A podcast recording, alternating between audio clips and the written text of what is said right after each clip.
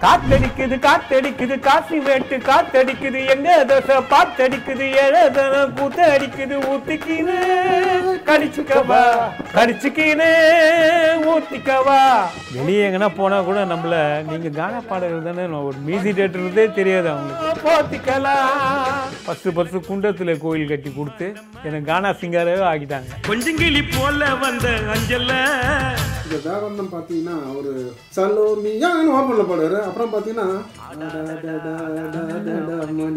ரொம்ப ஆட்டம் போட்டா அடங்கிடுவ மனிதா. நியாயமா ஒரு தேவாசருடைய ஃபேனுக்கு வந்து ஒரு கோபம் இருக்கும். ஓகே இங்க வந்து மற்ற மியூசிக் டைரக்டர்ஸ்க்கு ஒரு அங்கீகாரம் கிடைச்சது. இவர் அந்த அளவுக்கு கொண்டாடல அப்படின்ற ஒரு கோபம் இருக்கும். இல்லை நமக்கும் ஃபீல் ஆயிருக்கு. ஏன்னா நாயகன் எவ்வளோ பெரிய படம் சார் ரீ ரெக்கார்டிங் ரெண்டே நாள் தான் பண்ணார். ஷாக் ஆயிட்டாங்களா? மணிரத்னம் கமல் சார் எல்லாருமே? ரெண்டே நாள். Seven to nine seven to nine ரெண்டே நாள். அதுக்கப்புறம் நீங்க கீபோர்ட் பிளேயரா யார்ட்டையும் ஒர்க் பண்ணலையா? ராஜா கிட்ட வாசி நினச்சேன் வாசிச்சாச்சு இனிமேல் யார்கிட்ட கீபோர்டை வாசிக்கூடாதுன்னு அத்தோட வச்சுட்டேன் நான். அந்த தேவாவுடைய கானா வெர்சஸ் மெலடி போர்ஷன் அது எப்படி என்ன சீக்ரெட் அது? வெளியே என்னன்னா தேவாவா? கானா பாட்டு தானே. மற்ற மெலடியை மறந்துடுறாங்க. ஒருவேளை இவங்க குடும்பத்துல இந்த மாதிரி சுச்சுவேஷன்ஸ் இருந்திருக்குமா? அதை நினைச்சு வாசிச்சிருப்பாங்களா? அப்படின்ற மாதிரிலாம் தோணும். தவமாய் தவமேந்தா இருக்கட்டும் இல்ல தவமாயத்தை சொன்னீங்க இல்லையா? நடந்த விஷயம். நிலா வாங்கி தரே நாங்க சாதத்தை ஊட்டி.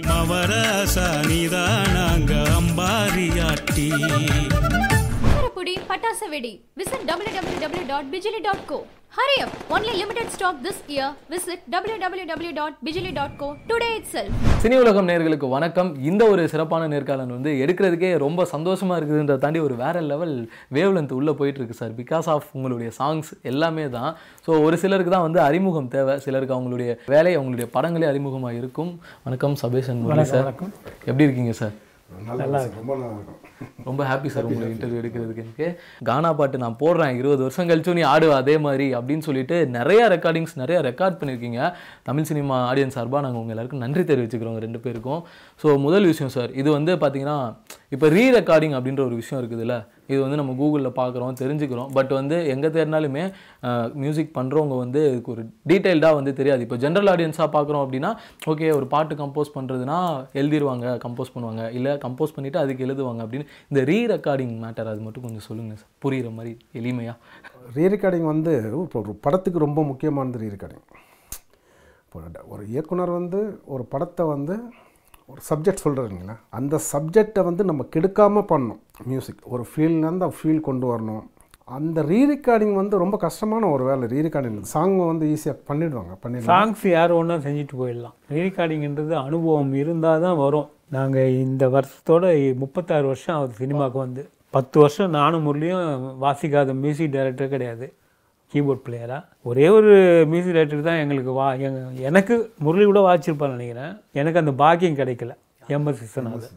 ஒரு படம் வந்து அவங்க ரொம்ப கஷ்டப்பட்டு எடுக்கிறாங்க. இயக்குனர்லாம் அதுக்கு எவ்வளோ டிஸ்கஷன் பண்ணி அந்த கதையை உருவாக்கி அதுக்கப்புறம் ஷூட்டிங்குக்கு போயிட்டு கஷ்டப்பட்டு மேய்ச்சி எல்லாரையும் அவ்வளோ கஷ்டப்பட்டு நம்மக்கிட்ட கொடுக்குறாங்கன்னா ஸோ நம்ம அதுக்கு மேலே கஷ்டப்படணும். இப்போ ஜென்ரலாக ஆடியன்ஸ் அப்படி பார்த்தோம் அப்படின்னா இந்த ரீ ரெக்கார்டிங் எவ்வளோ கஷ்டம் இந்த மாதிரி விஷயங்கள் வந்து எங்களுக்கு தெரியாது. கேட்கும்போது தான் தெரியுது இவ்வளோ வேலை மைனூட்டாக பண்ணணும் அப்படின்றது. ஏன்னா ஒரு ஒரு சீனை வந்து மியூசிக்கெல்லாம் கெடுக்கவும் முடியும் பூஸ்ட் பண்ணவும் முடியும் தூக்கி விடவும் ஸோ அது வந்து மியூசிக் கிட்ட இருக்குங்க சூப்பர் சார் அண்ட் உங்களை பார்த்த உடனே ஒரு லைன் வந்து அப்படியே உள்ளே இருந்து வந்துக்கிட்டே இருக்குது. ஸோ அஞ்சலிக்கு நெஞ்சில் கோயில் கட்டினது அந்த சாங் வந்து பயங்கரமான ஒரு விஷயம் சார் ஏன்னா இப்போ வரைக்கும் அந்த அஞ்சலை அப்படின்ற வார்த்தை வந்து காதலிக்கிற பெண்ணை வந்து டினோட் பண்ணி பண்ணிட்டு தான் இருக்கிறாங்க. பட் அது வந்து ஒரு மாதிரி எபிக் டச்சில் இருந்தது சார் முதல் சாங்கில் உங்களுக்கு அது. சாங் பாடணுன்றது அந்த அவ்வளோ ஒரு இன்ட்ரெஸ்ட் கிடையாது. ஏன்னா நம்ம அவ்வளோ பெரிய பாடகரும் கிடையாது. அப்படி இருந்தவன் இது என்னை வந்து அவர் வந்து ஃபஸ்ட்டு ஃபஸ்ட்டு குண்டத்தில் கோயில் கட்டி கொடுத்து எனக்கு கானா சிங்கராகவே ஆக்கிட்டாங்க. வெளியே எங்கன்னா போனால் கூட நம்மள நீங்கள் கானா பாடகர் தானே நான் ஒரு மியூசிக் டேரக்டர்தே தெரியாது அவங்களுக்கு.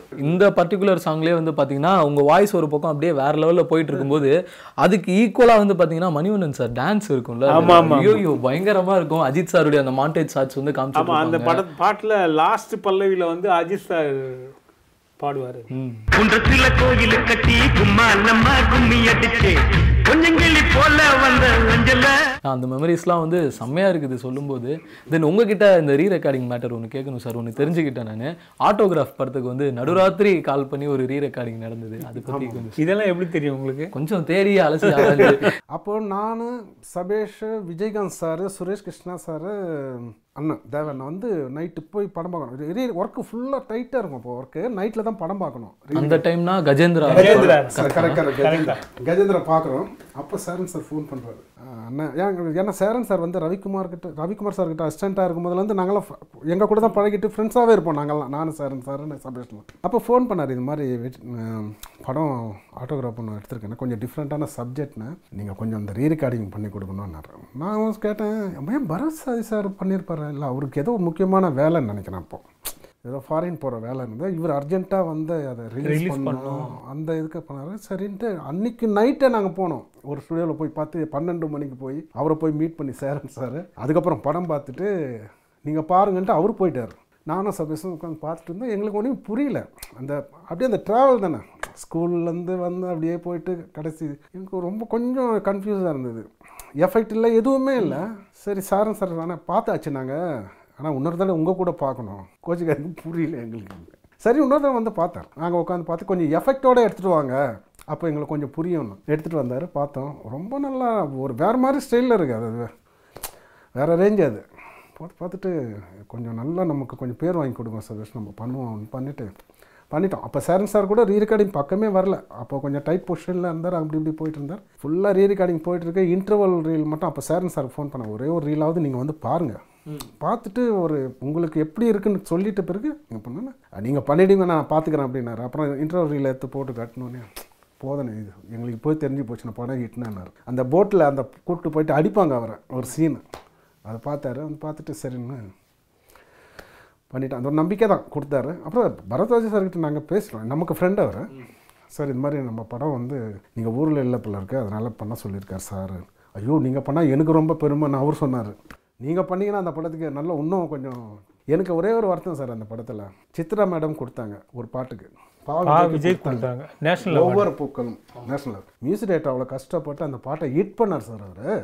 அவர் கம்போஸ் பண்ணதானே இவங்க பாடி நேஷனல் அவருக்கு கொடுக்கலன்னு எங்களுக்கு ஒரு ஒரு இப்போ கூட நான் சொல்லுவேன். அவ்வளோ அருமையான பாட்டு பண்ணாரு. அவருக்கு கொடுக்காம சிங்கர்ஸுக்கும் இவங்களுக்கு கொடுத்து என்ன போகிறாங்க சரண் சார் கிட்ட கூட என்ன சார் எவ்வளோ அருமையாக பண்ணியிருக்காரு? என்னதான் இருந்தாலும் மியூசிக் டேரக்டர் அவர் தான் கொடுத்துருக்கணும் சார் அவர் என்னமோ நடந்துச்சு. அதுவும் ஆட்டோகிராஃப் படம் வந்து சவுண்ட்ஸாவே கொஞ்சம் டிஃப்ரெண்டா இருந்துச்சு. அதுவும் அந்த பத்திரிகை வைக்க போவார்ல அந்த சீன்ஸ்ல வந்து ஒரு ஏக்கமா அந்த காதல் வழியை கன்வே பண்றதெல்லாம் பிரில்லியன்டா படம் அந்த மாதிரி இருந்தது. பார்க்கும்போதே இது ஒரு பார்க்கும்போதே அந்த படத்தில் எப்படி அந்த லொக்கேஷன்ஸ்லாம் நமக்கு கிரியேட் ஆகும் சவுண்டிங் அது அதே மாதிரி தவமா இதாக இருந்தது. இதெல்லாம் வந்து இந்த படம் பார்க்கும்போதே இது ஏதாவது ஒன்று பண்ணணும் அந்த ஃபீல் கொண்டு வரணும். இது கிடம் அதுதான் சார் ரீரிகார்டிங் ரொம்ப ரீரிகார்டிங்கே இருக்காது அதில். பார்த்தீங்கன்னா தவமா தமிழ் தான் ரீரிகார்டிங் சுத்தமாக இருக்காது. எங்கன்னா ஒன்று அப்படி இப்படி இருக்கும். ஆனால் அது வரும்போது அந்த சவுண்டு டிஃப்ரெண்ட்டாக இருக்கும். மோஸ்ட்லி இந்த நைட் எஃபெக்ட்லேயே எடுத்துகிட்டு போகிற அந்த போகிறது ட்ராவல்ஸ் இந்த அந்த இதில் ப்ரெஸ்ஸில் வேலை செய்கிறது இதெல்லாம் தீபாவளிக்கு போயிட்டு அந்த துணி வாங்க இதெல்லாம் பார்க்கும்போதே ஒரு அசாத்தியமாக இருக்குது? நான் அதுதான். அந்த ரொம்பவும் படத்தில் போட்டு ரொப்பிடக்கூடாது சார் ரீரிகார்டிங் அது வந்து ரீரிகார்டிங் போயிட்டு இருக்கும்போது ஒரு சைலண்ட்டே ஒரு ரீரிகார்டிங் ஒரு சைலண்ட் பண்ணிட்டீங்கன்னு வச்சுக்க அது ரீரிகார்டிங் அது. அதுவே. ஆமாம் செம்மையான விஷயம் சார் அண்ட் இப்போ நீங்கள் தேவா சார் எல்லாருமே ஒன்றா தான் ஒர்க் பண்ணியிருக்கீங்க நிறையா படங்களில். இப்போ நாங்கள் தேவா சார் அப்படின்னு பார்த்தோன்னா எங்களுக்கு பிரமிப்பாக ரெண்டு விஷயம் இருக்கும். ஒரு பக்கம் கானாவில் வந்து பக்காவாக இப்படி இருக்கும். அதுக்கு ஈக்குவலாக இன்னொரு பக்கம் மெலடியில் இருக்கும். அந்த தேவாவுடைய கானா வெர்சஸ் மெலடி போர்ஷன் அது எப்படி என்ன சீக்ரெட் அது? அது சார் ஒரு நல்ல மெலோடி பண்ணுறவர் தான் அவர். ஒரு ஃபைவ் பர்சன்ட் தான் அவர் பண்ண பட பாட்டுங்களையே ஒரு இருக்க வேண்டிய அந்த கானா பாட்டு இருக்கும். ஆனால் வெளியே என்னன்னா தேவாவா கானா பாட்டு தான். மற்ற மெலடியை மறந்துடுறாங்க. மெலோடி சார் பாஞ்சாவது விஷயத்தெல்லாம் ரொம்ப நல்லா இருக்கும். மெலோடியெல்லாம் கேட்கும்போது. அது ஒரு பிராண்டாகவே ஆக்கிட்டாங்க. சார் இப்போ உங்ககிட்ட கேட்கணும் அப்படின்னா உங்களுடைய ஒவ்வொரு பாட்டு நிறைய கானா சாங்ஸ் பாடியிருக்கீங்க சினிமாவில் ஒரு பாட்டு இன்னொரு பாட்டு வேரியேஷன்ஸு மொதல் பாட்டை ரெண்டாவது பாட்டு பிரேக் பண்ணும் அடுத்த பாட்டு பிரேக் பண்ணும். இந்த வேரியேஷன்ஸ் எப்படி காட்டுறீங்க? குன்றத்தில் கோயில் கட்டின்னு ஆரம்பிக்கிறாங்க. அடுத்து பார்த்தா ஆண்டாளு அது டிஃப்ரெண்டாக இருக்குது ரெண்டுத்துக்குமே. இதே அவர் பாடியிருப்பார். வித விதமான்னு பாடியிருப்பார். அது வேற மாதிரி இருக்கும். ஸோ கானா வந்து இது காத்தடிக்குது காத்தடிக்குது அது வேறையா இருக்கும். ஓகே சார் இப்போ காத்தடிக்குது காத்தடிக்குது சங்கே இருக்கும். சார் அதுல ஸ்டார்டிங்ல வந்து பாத்தீங்கன்னா அவாஸ் விடாத நவாஸ் இந்த மாதிரிலாம் வரும். அதுக்கெல்லாம் இப்போ வரைக்கும் அர்த்தம் தெரியாது. ஆனா நாங்க பாடிக்கிட்டே தான் இருக்கிறோம். அதுக்கு என்ன மீனிங் ஏதாச்சும் இருக்கா? அவாஸ் விடாத நவாஸ். நவாசுன்னா நவாசியை பொய் சொல்லாதடான்னு அர்த்தம். ஆமாம் அந்த பாட்டு ஒரு ரெண்டு லைன் சார் ப்ளீஸ் சார் பயங்கரமான ரெக்வஸ்ட் காத்தடிக்குதா?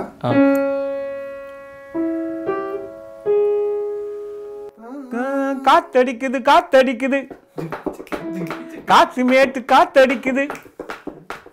காத்தடிக்குது காத்தடிக்குது காசி மேட்டு காத்தடிக்குது. எங்க தசை பாத்தடிக்குது ஏழதன கூத்த அடிக்குது ஊத்திக்கின்னு கடிச்சுக்கவா கடிச்சுக்கினு ஊத்திக்கவா.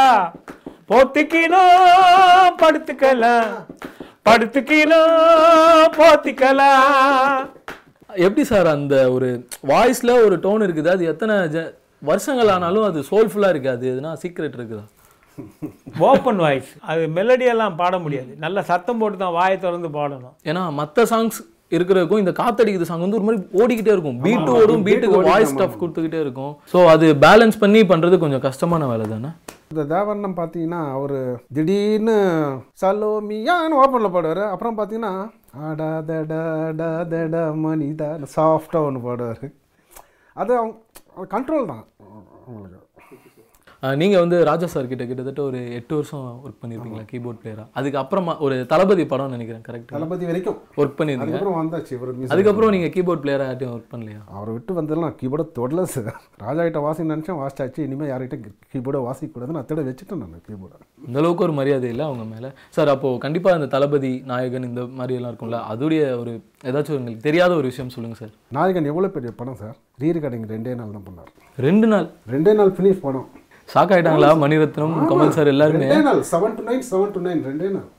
எப்படி இருக்கும் மியூசிக் எப்படி சார் அப்போ டைட் ஸ்கெடியூல் ஒர்க் பண்ணுவீங்களா அவர் உள்ளே நுழைஞ்சாருன்னா மற்றதை பற்றி கவலைப்பட மாட்டார் ராஜா சார்.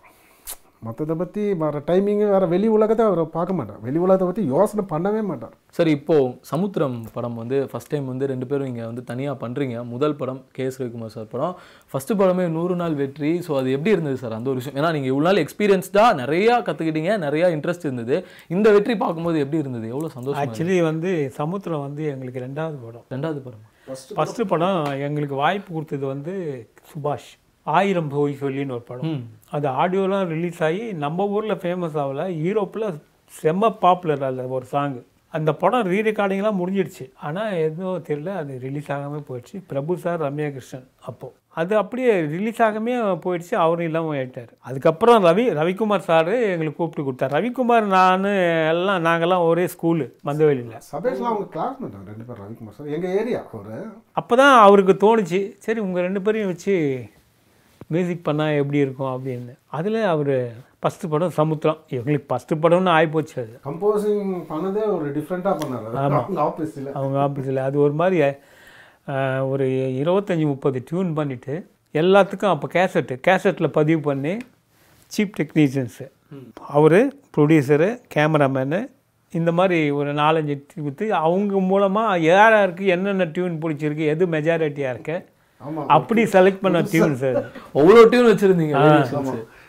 அதில் செலக்ட் பண்ணி எதில் ரொம்ப செலக்ட் பண்ணியிருக்கேன் அதை தான் அந்த சாங்காக பண்ணது ஏன்னா எல்லா சாங்ஸுமே எக்ஸ்ட்ராடினரியாக இருக்கும் ஃபேமிலி விஷயங்கள். அண்ட் சார் இப்போ ஃபேமிலி ரிலேட்டடான இது பண்ணும்போதெல்லாம் எங்களுக்கு இப்போ பார்க்குறோம் அந்த பாட்டை கேட்குறோம் அப்படின்னா ஒருவேளை இவங்க குடும்பத்தில் இந்த மாதிரி சுச்சுவேஷன்ஸ் இருந்திருக்குமா? அதை நினச்சி வாசிச்சிருப்பாங்களா? அப்படின்ற மாதிரிலாம் தோணும். தவமாய் தவம் இருந்தா இருக்கட்டும் இல்லை இதை சொன்னீங்க நடந்த விஷயம் ஸோ அதனால தான் அந்த ஃபீல் எங்களுக்கு இருந்தது அந்த படம் பண்ணும்போது. எங்கள் அப்பாலாம் அப்படி இருந்து கஷ்டப்பட்டு ஒரு தீபாவளிக்கு போய் அலைஞ்சி போயிட்டு துணி எடுக்க முடியாமல் பட்டாசு வாங்க முடியாமல் இருந்த சப்ஜெக்ட் அப்படியே சொல்லியிருப்பாரு. நான் சேரன் சார் கிட்ட என்ன எங்கள் ஃபேமிலி அப்படியே எடுத்துருக்கேன் நாங்கள் சின்ன வயசில் கஷ்டப்பட்டு சார் அந்த பாட்டு ஒரு ரெண்டு லைன் பாருங்க சார் ஒரே ஒரு ஊரு ஏன்னா அது ஒரு மாதிரி ஆமாம் கண்ணை மூடிட்டு நம்ம வெறும் ஆக்சுவலி வந்து என்னை வந்து அந்த மாதிரி முதல்ல அது யார் யாரோ பாடம் வைக்கணும்னு சொல்லிட்டு இருந்தார் சேரன் சார். அதுக்கப்புறம் எதுவுமே செட் ஆகலை. அப்புறம் தான் சொன்னார் நீங்கள் தான் ட்ராக் பண்ணீங்க நல்லா தானே சார் நீங்களே பாடுங்கன்னாரு. நான் வந்து கானா பாடி இருந்தவொடனே ஃபோக் சிங்கர் மாதிரி ஆக்குந்து அந்த ஒரு பாட்டு தான். சேரன் சார். இல்லை? ஒரே ஒரு ஊருக்குள்ளே ஒரே ஒரு அம்மா அப்பா. ஒத்த புள்ள பெத்தாங்களே அது யாரு உங்க அப்பா? பொத்தி பொத்தி வளர்த்தாங்க பாசத்தை காட்டி நிலா வாங்கி தரே நாங்க சாதத்தை ஊட்டி. நடந்து பழக சொன்னாங்களே நடவண்டி ஓட்டி. மவராசா நீதான் நாங்க அம்பாரியாட்டி. ஒரே ஒரு ஊருக்குள்ளே ஒரே ஒரு அம்மா அப்பா. ஒத்த புள்ள பெத்தாங்களே அது யாரு உங்க அப்பா? அதே ஒரு வித்தியாசமான பாட்டு எனக்கு அது. நிச்சயமா சார். ஏன்னா அந்த படமே பார்த்து முடிச்சதுக்கு அப்புறம் ஒரு ரொம்ப நாளைக்கு அந்த இம்பாக்ட் ஒரு மாதிரி உள்ள இருந்துகிட்டே இருந்தது. கூடவே தான் இருக்கிறாங்க.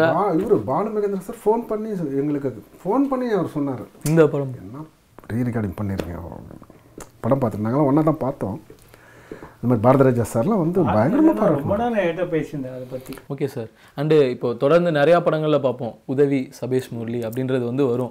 அது பாஷா படம் வந்து சொல்லணும் அப்படின்னா அது ரிலீஸ் ஆன டைமில் வந்து நான் பார்க்க தேட்டரில் பார்க்கல. பட் ரீ ரிலீஸ் இந்த மாதிரி விஷயங்கள்லாம் பார்க்குறோம். எப்பா என்ன மியூசிக்டா இது அப்படின்னு இருக்கும் அதை நீங்கள் டிடிஎஸ் ஃபார்மெட்லேயும் கன்வெர்ட் பண்ணி.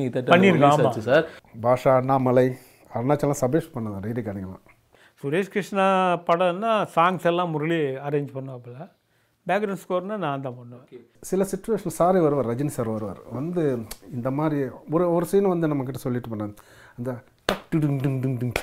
நடந்து வருவார்ல பாம்பேல ஃபஸ்ட்டு ஃபஸ்ட்டு அந்த சீனை வந்து அவர் தான் சொன்னார். வந்து இது மாதிரி பவராக இருக்கணும். அவர் வருவார் இந்த ரக் வருவார் ரகுவனை மீட் பண்ணுவாங்கல்ல நைட்டில் அப்போ அங்கே பாருன்னு இவர். இவங்க அங்கே பாருன்னு சொல்கிறாரு இல்லையா? அந்த சீன் அப்போ சொல்ல அப்போ நான் திரும்பி போகும்போது அந்த சாங் வரும்.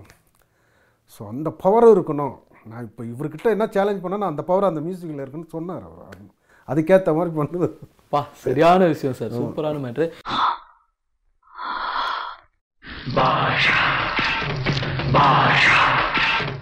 அண்ட் இப்போ நீங்கள் கம்போஸ் பண்ண சாங்ஸ் இதெல்லாம் தாண்டி இன்னொரு விஷயம் வந்து மாயாண்டி குடும்பத்தாரில் அந்த சாங் இருக்குல்ல.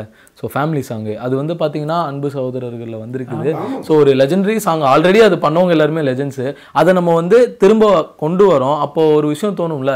அதுக்கான ஒரு மதிப்பு அங்கே இருக்கும். அதை வந்து நம்ம எந்த வகையிலும் கம்மி பண்ணிடக்கூடாது அப்படின்ற ஒரு கான்சியஸாக ஒர்க் பண்ணீங்களா அதில்? இல்லை இல்லை. அது ஆக்சுவலி வந்து அந்த படத்தில் அந்த பாட்டு கிடையாது முதல்ல.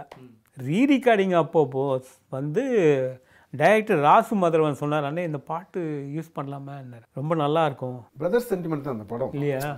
அதனால ரீ ரெக்கார்டிங்கில் பாடினது அது. சாங் இல்லை அது. நீங்கள் ஆடியோ கேசட் இது சிடி பார்த்தீங்கன்னா அதில் இருக்காது அந்த பாட்டு. ரீ ரெக்கார்டிங்கில் அந்த பாட்டை போஸ்ட் பண்ணேன் சபேஷ் பாடி சபேஷ் பாடினேன் நான் இப்போ நியாயமா ஒரு தேவாசருடைய ஃபேனுக்கு வந்து ஒரு கோபம் இருக்கும். ஓகே இங்க வந்து மற்ற மியூசிக் டைரக்டர்ஸ்க்கு ஒரு அங்கீகாரம் கிடைச்சது. இவர் அந்த அளவுக்கு கொண்டாடல அப்படின்ற ஒரு கோபம் இருக்கும். நீங்க உங்களுக்கு தோணுமா? இல்லை நமக்கும் ஃபீல் ஆயிருக்கு. ஏன்னா இருக்கும் சார். என்ன பண்ண முடியும்? ஒன்றும் பண்ண முடியாது. ஒரு வாலி மாதிரியோ குஷி மாதிரியோ சாங்ஸ் எல்லாம் வந்து எங்கே இருக்க வேண்டியது சாங் சார் அதெல்லாம்? எப்படி இருக்கும்? டிஃப்ரெண்ட்டாக இருக்கும். அவரது எல்லாமே சில மியூசிக் டேரக்டர்ஸ் கேட்டால் சொல்லிடுவாங்க இது அவருது இது இவருதுன்னு. நான் இவரது அப்படி சொல்ல முடியாது. திடீர்னு பார்த்தா இலவை கொண்டு வான்னு. அப்புறம் பார்த்தா கொஞ்ச நாள் பொறுத்தலைவா? அப்படின்னு இப்படி போயின்னு சார். அந்த மாதிரி ஒரு டிஃப்ரெண்ட்டான ஒரு மியூசிக் டேரக்டர் அது சில பேர் அது இவர் வந்து தேவா சார் வந்து எல்லாத்துக்குமே அட்ஜஸ்ட்மெண்ட் அண்ணா வந்து ஒரு ப்ரொடியூசர் பணம் இல்லையா? பரவாயில்ல போ. அடுத்த பார்த்துக்கலாம் அடுத்த படத்தில். இவரே சொல்லி அனுப்பும் பில்லோ இல்லைனாக்கா அண்ணனுக்கு பவுன்ஸ் ஆன செக்கை வச்சு தூங்குவார். அந்த அளவுக்கு பவுன்ஸ் ஆன செக் வச்சுன்னுக்கிறார் சார் அவர். எவ்வளவு பெரிய விஷயத்த அசால்ட்டா சொல்லிட்டீங்களே சார்? ஆமாம் அந்த மாதிரிலாம் அட்ஜஸ்ட் பண்ணுவார் அதனால எல்லாருக்கும் பிடிக்கும் அவர். தேவா ரொம்ப நன்றி சார். இவ்வளோ நேரம் வந்து எங்களுக்கு தெரியாத நிறைய சுவாரஸ்யமான விஷயங்கள் எல்லாம் சொன்னதுக்கு ரொம்ப நன்றி. தேங்க்யூ சார் டிவிலி விஜய்னாலே கலகலகலன்னு சிரிச்சுக்கிட்டே இருக்கிற ஒரு முகம். அந்த கேரக்டர் செத்து போச்சுன்னொடனே யாராலையுமே அதை வந்து சும்மா ஒரு நைட்டி மட்டும் போட்டு யா- ஒரு ஒரு ஒரு ஒல்லியா ஒரு பொண்ணு லீனா ஒரு உருக்குலைஞ்சு போய் இருக்கிற மாதிரி என்ன ஆச்சு?